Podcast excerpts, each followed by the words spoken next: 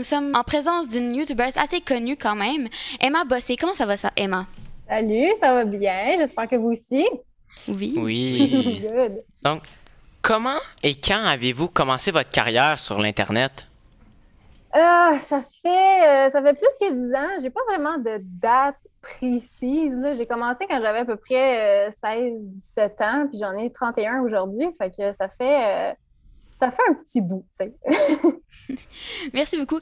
On se demandait pourquoi as-tu décidé de commencer des vidéos sur YouTube sur l'astrologie en tant que telle? Sur l'astrologie, ça fait à peu près 3 ans là, que je fais de l'astro puis du tarot sur YouTube.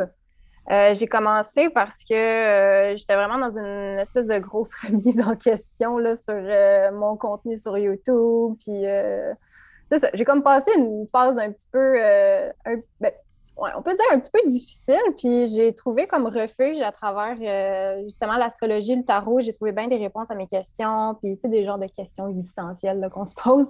Ça m'a toujours intéressée, cet univers-là. Fait que j'ai commencé un peu comme ça, un peu naïvement, par curiosité. Puis finalement, ça s'est comme transformé en une... J'ai découvert une passion ou j'ai redécouvert une passion. Mais est-ce que tu t'avais toujours intéressée à l'astrologie? Est-ce que c'était quelque chose que tu as voulu faire dès que tu étais jeune, mais ensuite tu as décidé de le commencer juste un peu plus tard? J'ai toujours été intéressée par ça, mais tu sais, de là à en faire comme un métier, une vocation, c'était pas dans mes plans, pas du tout. Comme YouTube d'ailleurs, ça n'a jamais été vraiment dans mes plans. C'est comme arrivé comme ça. Je suis quelqu'un qui suit beaucoup son instinct, son intuition, puis ses envies dans le moment. Fait que c'est un peu vers ça que c'est un peu comme ça que c'est apparu dans ma vie, mais j'ai toujours eu un intérêt, c'est sûr, une curiosité par rapport à ça. Avant, j'étais un petit peu plus dans le paranormal. Puis finalement, je me suis rendu compte que c'était peut-être un petit peu plus drainant niveau énergie. C'est un petit peu plus comme difficile. Fait que j'ai été comme un petit peu plus dans le côté lumière là, de tout ça. Là. Donc, l'astrologie, le tarot, au lieu de faire des affaires paranormales, puis peut-être un petit peu plus sombre. Et comment t'es venue l'idée d'écrire ton livre « La vie adulte s'appuie » qui est sorti en octobre 2018? Ouais, ça, c'est une BD que j'ai écrite. Dans le fond, j'ai pas fait les dessins parce que j'ai aucun talent en dessin. Donc, c'est Josée Tellier qui a fait les dessins. C'est arrivé vraiment comme... ça non plus, c'était pas dans mes buts de faire une bande dessinée. C'est ma meilleure amie, à un moment donné, qui m'a dit « Hey, tu devrais faire un livre, mais toi, ton livre, il faudrait qu'il soit comme différent. Il faudrait que tu fasses une bande dessinée. » Puis là, elle a vraiment lancé ça comme ça, comme out of nowhere.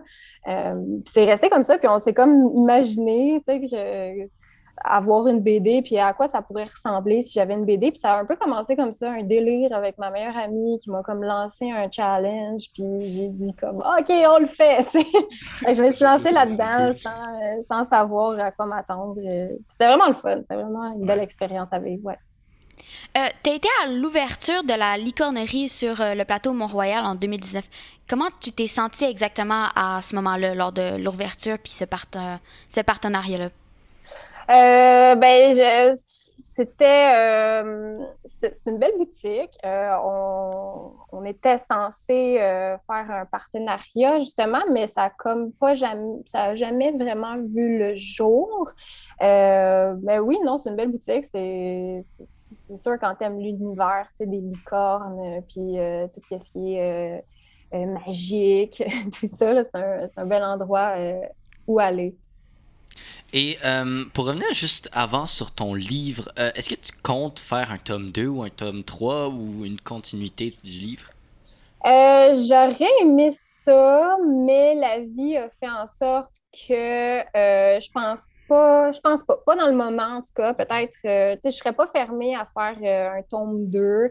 Idéalement, j'aurais aimé ça en faire 3. Mais dans le moment, on dirait que c'est pas ça que je suis amenée à faire. Mais je suis pas fermée à l'idée. J'ai plein d'idées, justement. Je pourrais en refaire au moins 3, ça, c'est sûr. Là. Ouais. OK.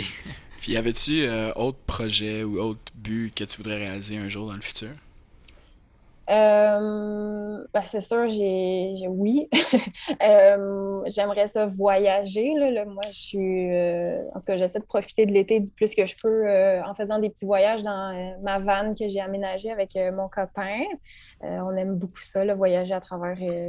Cette année, c'est à travers le Québec. Il y a 2 ans, on a voyagé à travers le Canada. Donc, de continuer de voyager, j'aimerais ça faire le tour des États-Unis, aller au Mexique en van, des trucs comme ça.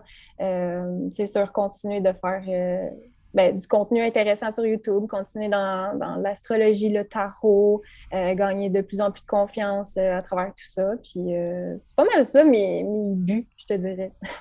Puis, si vous voyagez, est-ce qu'on va encore avoir des vlogs? Ben oui, c'est sûr, j'amène toujours ma caméra. Partout où je vais, là, c'est ma caméra qui est avec moi. Ah ben on espère voir des vlogs. On espère voir des vlogs. Oui, ça serait le fun, j'espère aussi. Merci beaucoup, Emma, d'avoir participé à nos quelques questions avec nous.